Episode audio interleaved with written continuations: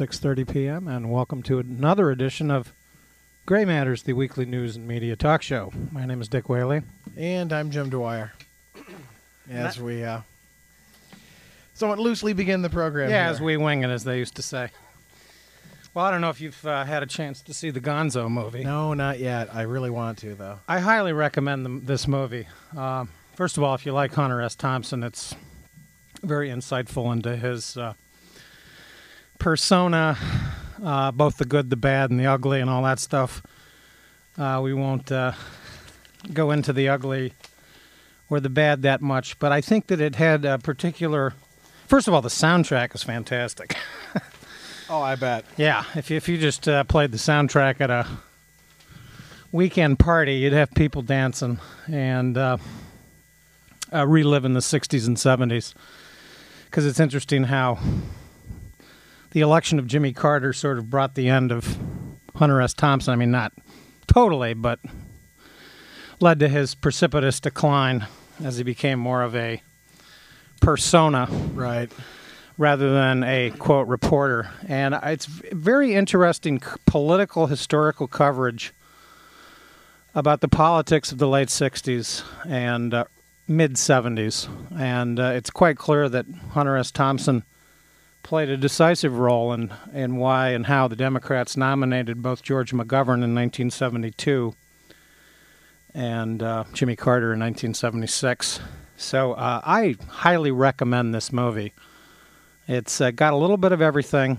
Um, Johnny Depp actually narrates Right. quite a bit of it.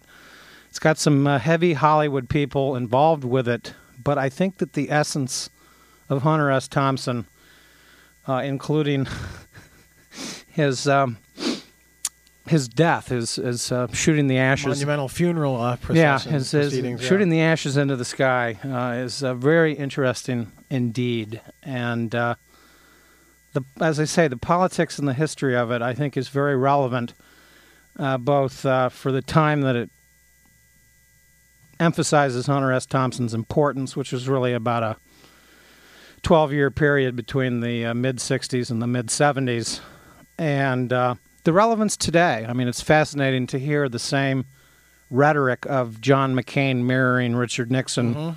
versus some of Obama's uh, rhetoric uh, mirroring George McGovern in 1972 as the Vietnam War continued to rage on.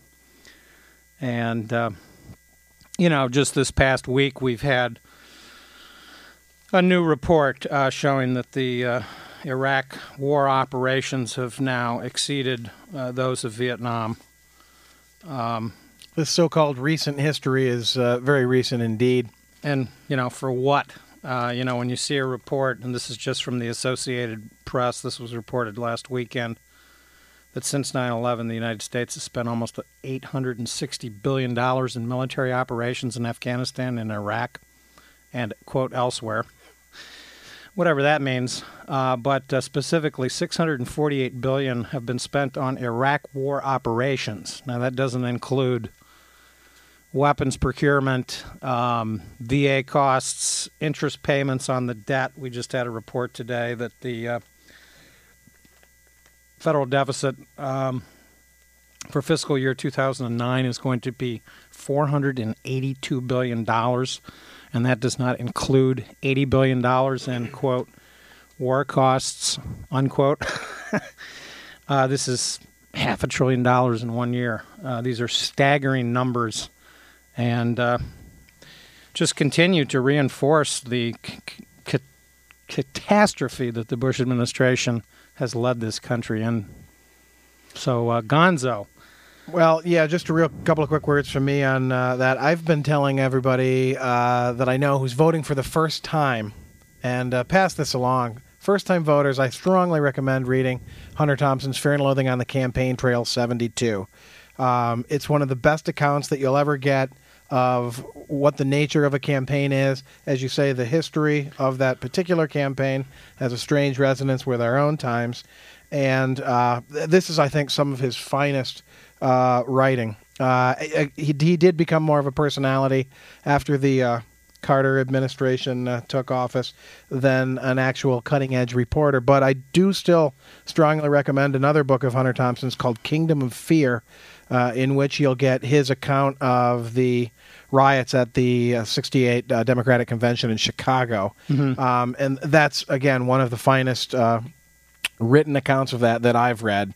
And uh, I think it's very stir- stunning, actually, to note that uh, you know when you if you know something about Hunter S. Thompson, he's a rough, tough. He rode with the Hell's Angels. He was in the armed forces, uh, in the Air Force for a while. He rode motorcycles at breakneck speeds. The guy was something of a daredevil. Uh, one of the few times he ever wept was at the Chicago riots, and and in his descriptions of that uh, to his wife when he got back. Yeah, his wife actually recalls uh, the event, and it's interesting how they talk to ex-wives as well as prominent politicians, uh, including George McGovern. And I think that one of the fascinating uh, revelations is that um, Hunter S. Thompson hated Muskie, he hated Humphrey, and oh, this with a passion, he hated Humphrey. yeah, and this contributed to the to the rise of McGovern a little bit to some extent, and what it was really all about. And uh, I think it can be still uh, stated today is that George McGovern was simply too honest of a politician to possibly be able to win. And as the narrators and uh, Thompson note, um, the small missteps by George McGovern were magnified by the media while they played short shrift to the criminal actions Indeed. of Richard Nixon, uh, both foreign and domestic. And uh, Plenty of examples in both. Uh, it's an absolutely wonderful movie. Uh, obviously, we don't want to endorse uh, some of uh, Hunter S. Thompson's personal habits. You know, interesting thing. You know, he's associated with the uh, era certainly, and even to some extent the movement, as loosely unorganized as it may have been, the hippies. But Hunter Yeah. Thompson was never a hippie. Never a hippie. In fact. he fact, was a freak, he shortened his hair when he ran for sheriff of uh, Aspen. right? And Um, nearly won, of course. And nearly won. And of course, the reason he shortened his hair is he wanted to call the other guy the long-haired candidate.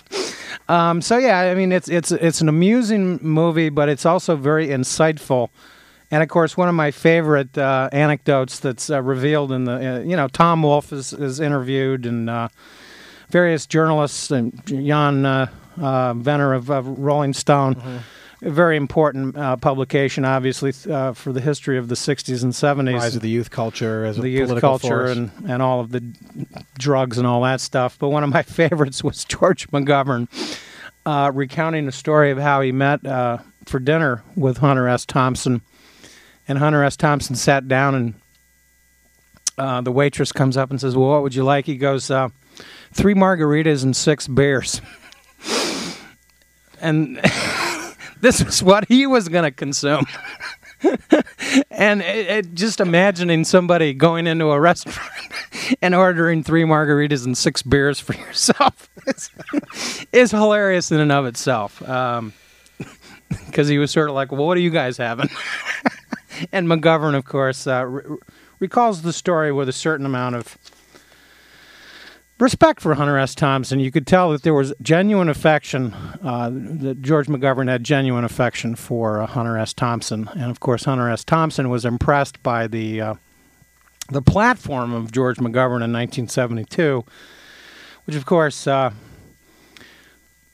I don't think there's any question that George McGovern was the most liberal candidate ever put forward by one of the major uh, parties in terms of what he stood for. But it was fascinating that uh, McGovern advocated cutting the defense budget, that abortion should be legal, that there should be amnesty for all um, draft resistors and, quote, draft dodgers. And it was these sorts of very left wing positions that, uh, of course, doomed his candidacy. And needless to say, he lost in uh, one of the biggest landslides in American history.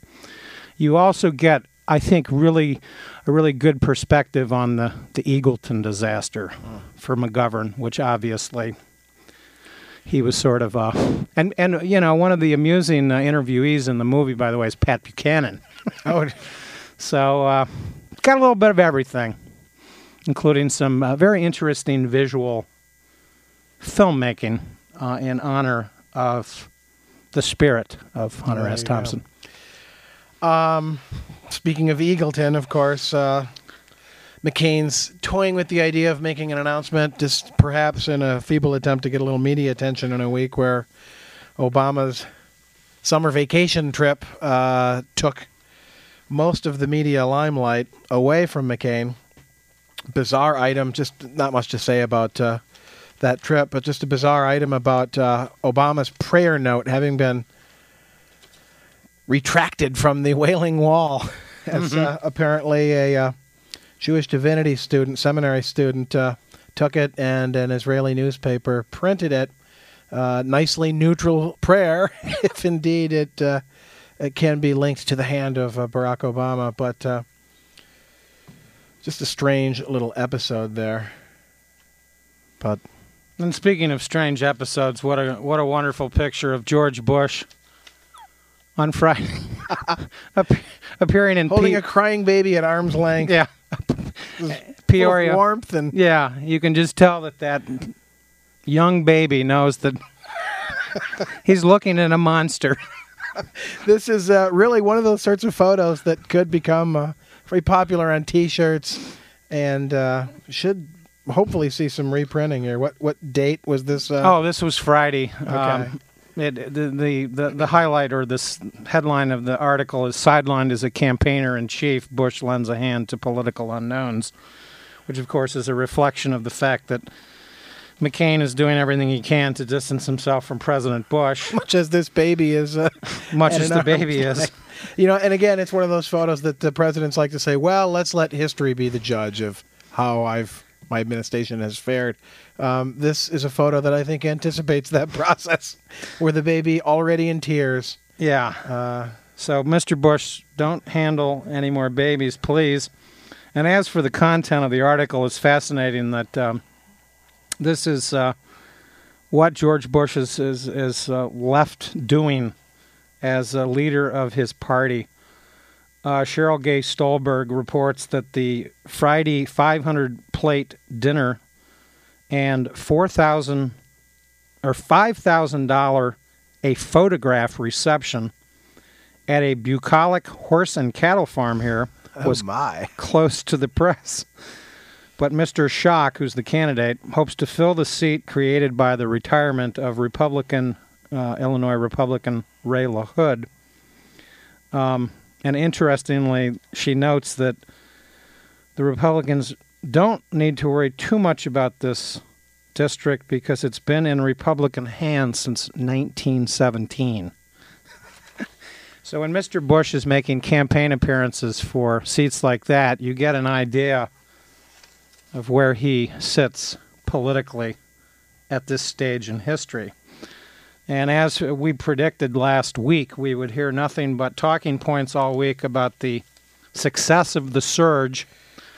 Yeah. Uh, that's becoming a remarkable story. Um, McCain had his vicious line that he would rather uh, win a war than what was it? He would oh he would rather yeah he would rather not uh, lose a uh, a war than win a political campaign, which apparently was sort of a knock at Obama and the idea that people that are opposed to the war uh, in Iraq are somehow opposed us only for political reasons. Um, this, of course, is pure nonsense. Uh, w- many of the opponents of the war in Iraq, and I continue to oppose the war in Afghanistan, and of course, it's uh, not surprising that Barack Obama would call for a troop surge in Afghanistan, but uh, I think that both of these wars are unwinnable, uh, to uh, use the phrase from Vietnam. Um, At any cost. at any cost. And the, the longer we stay, um,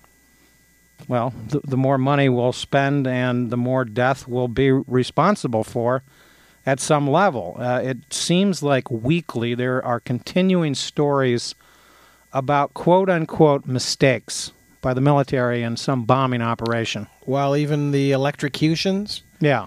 Uh, equipment that's improperly used, uh, ill-informed attempts to uh, perhaps even repair uh, electrical circuitry, causing fatalities. And of course, you know, over the weekend, and while this is anecdotal, uh, it's it's always alarming when you see uh, continued violence in India, attributable to Muslim extremists. Uh, there were dozens of bombings over the weekend. There was a major coordinated attack in Turkey. um, right, and that was a, ago. a strange one because it was a double timed. There was a Yeah. second bomb that went off ten minutes after, and uh, this is uh, disturbing because, of course, there's another matter going on in Turkey as uh, one of the largest uh, and very popular political parties is on the edge of finding itself constitutionally invalid, um, as the entire matter of uh, what does a secular Turkey mean.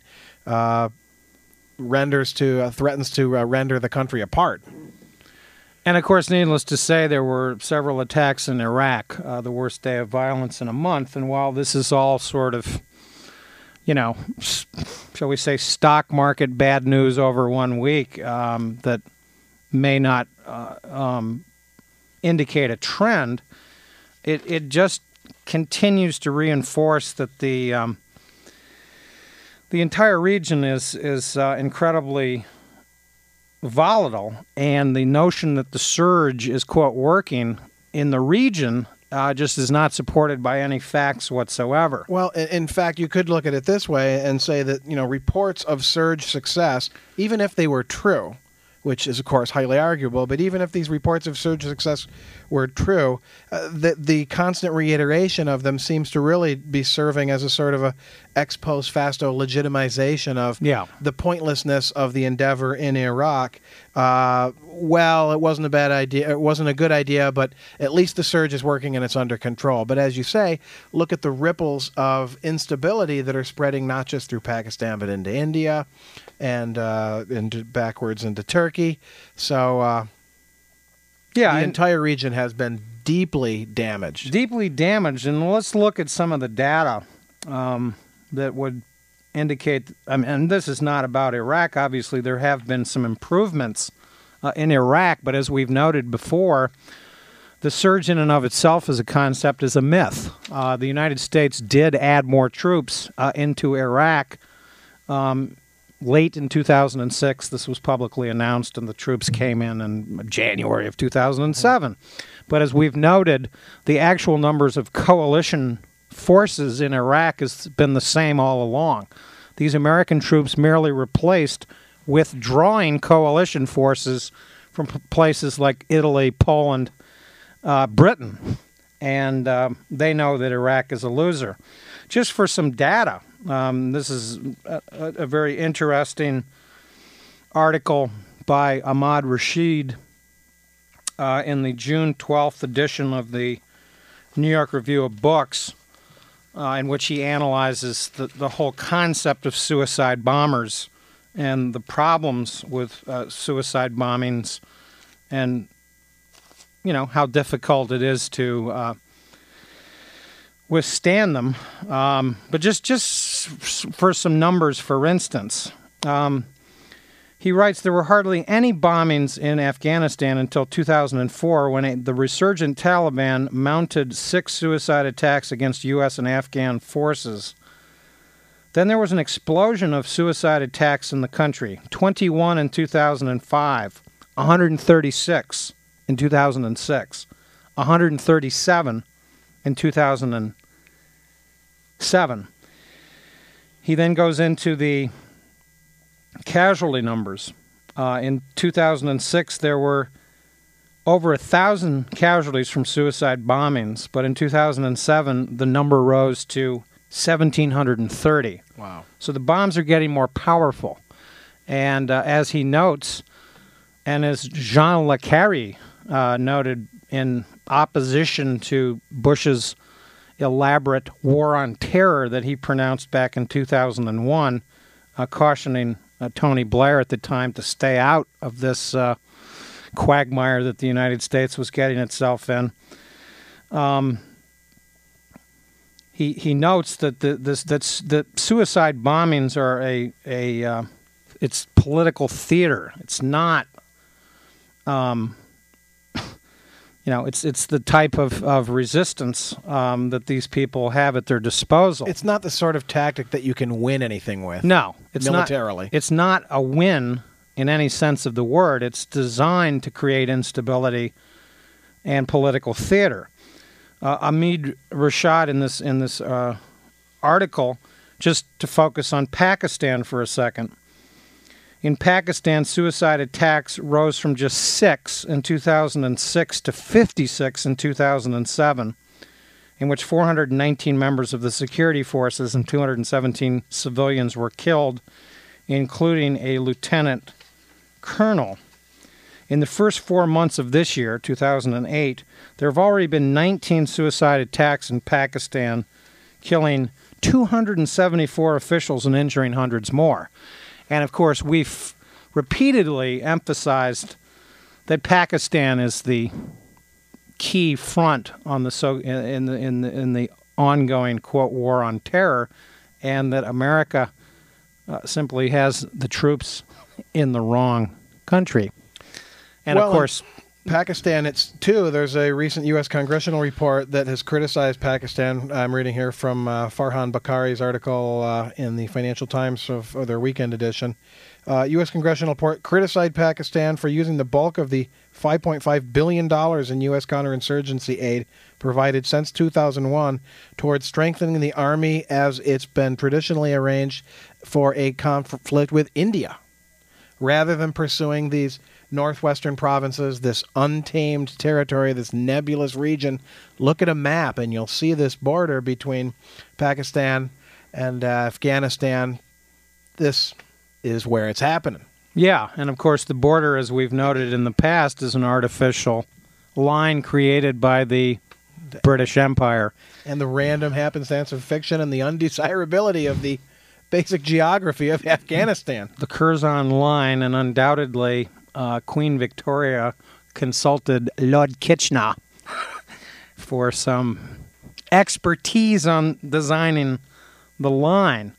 Uh, just to emphasize once again uh, Ahmad Ahmed uh, Rashid's article regarding the strategy, because I think this is uh, the essence of it all. He writes, however, the tactics of suicide bombings cannot win wars, topple regimes, or influence the deep beliefs of local people.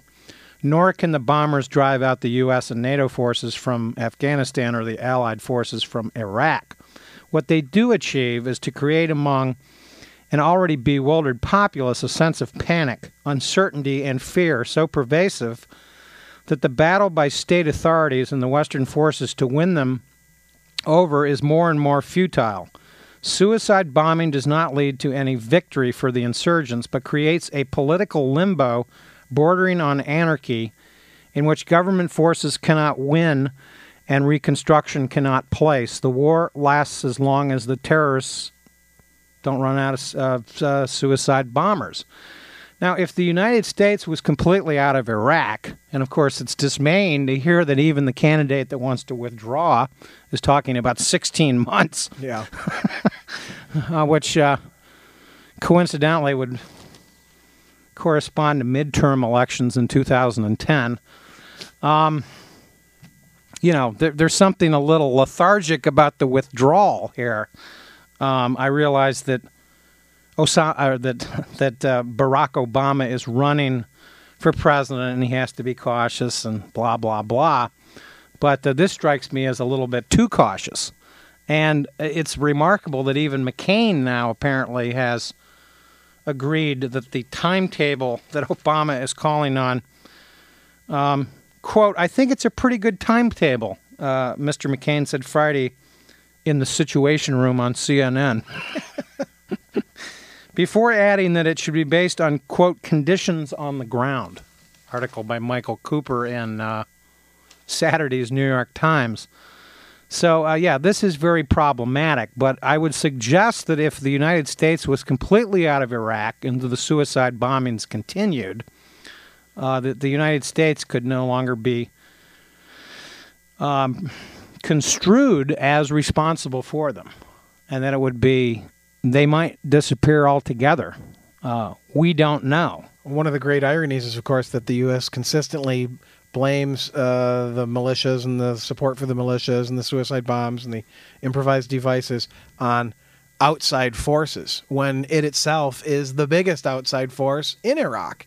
And you remove that irritant, and yeah, then it's a different matter uh, the, the nature of the suicide bombings that would continue in the wake of uh, a U.S. withdrawal. And the other interesting thing about this uh, Ahmad Rashid article is that he notes there were virtually no suicide bombings in either Iraq or Afghanistan until the United States showed up. That this was a phenomena that was fairly isolated um, to the uh, Sri Lankan mm-hmm. uh, conflict and, of course, the Indian, um, the problems in India uh, that are connected with the uh, religious sects and the violence that's been ongoing uh, over the many years between the Sikhs and the Hindus and the Muslims, etc. So it's yeah, it's a very um, disturbing trend, and that um, the United States, ha- you know, and this is this is documented in other uh, data. Uh, more and more Americans realize that the war in Iraq has not reduced um, terror, quote unquote, and that it has not increased our safety.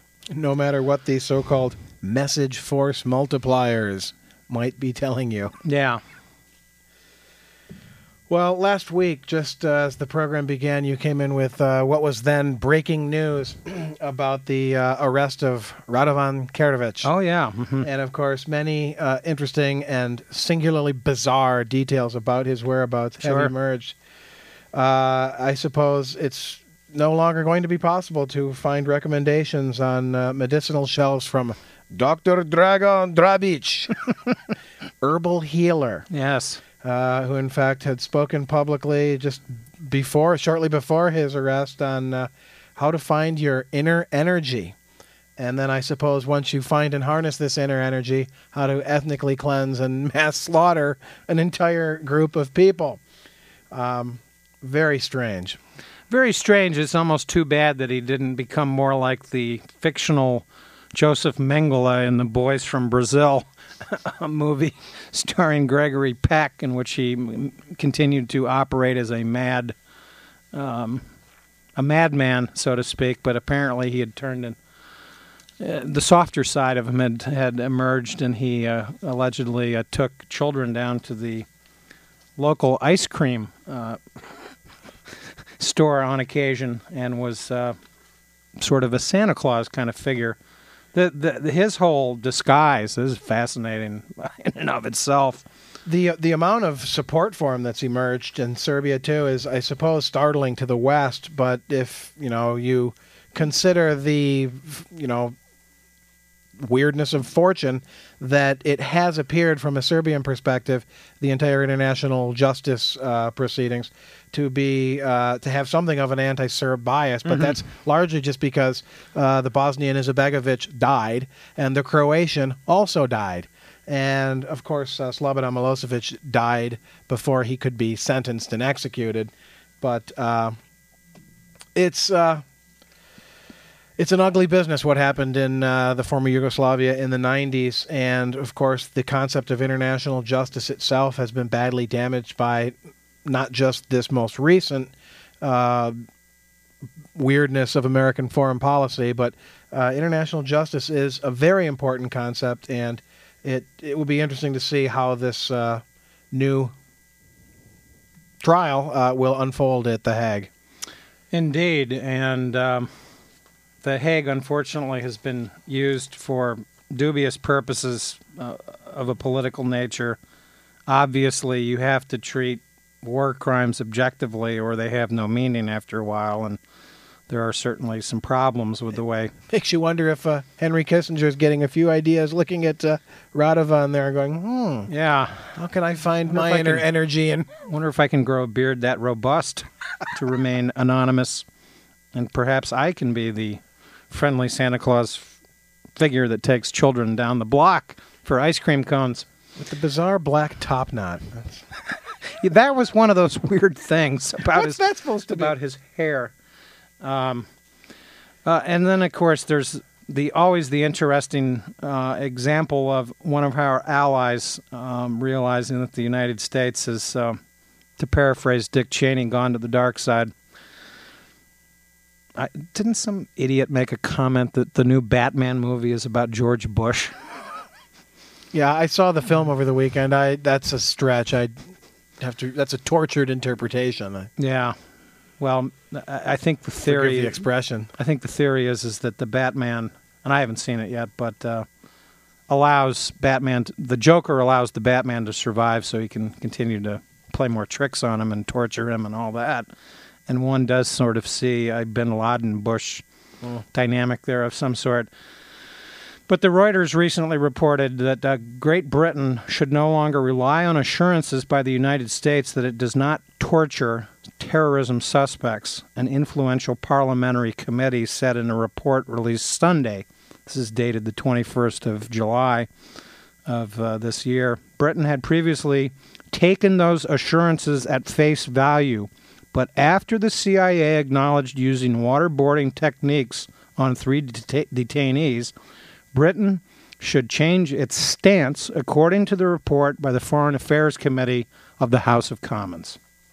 That's remarkable, but not surprising. Right. And of course, it's uh, emerging from new um, this new book by Jane Mayer that I'm going to try and read shortly. That uh, the torture uh, policy was just simply written up by Gonzo, I'm, and I don't mean That's ironically we began by talking about Gonzo Hunter Thompson. Yeah. but This is uh, he was for. Don't call me. Fredo.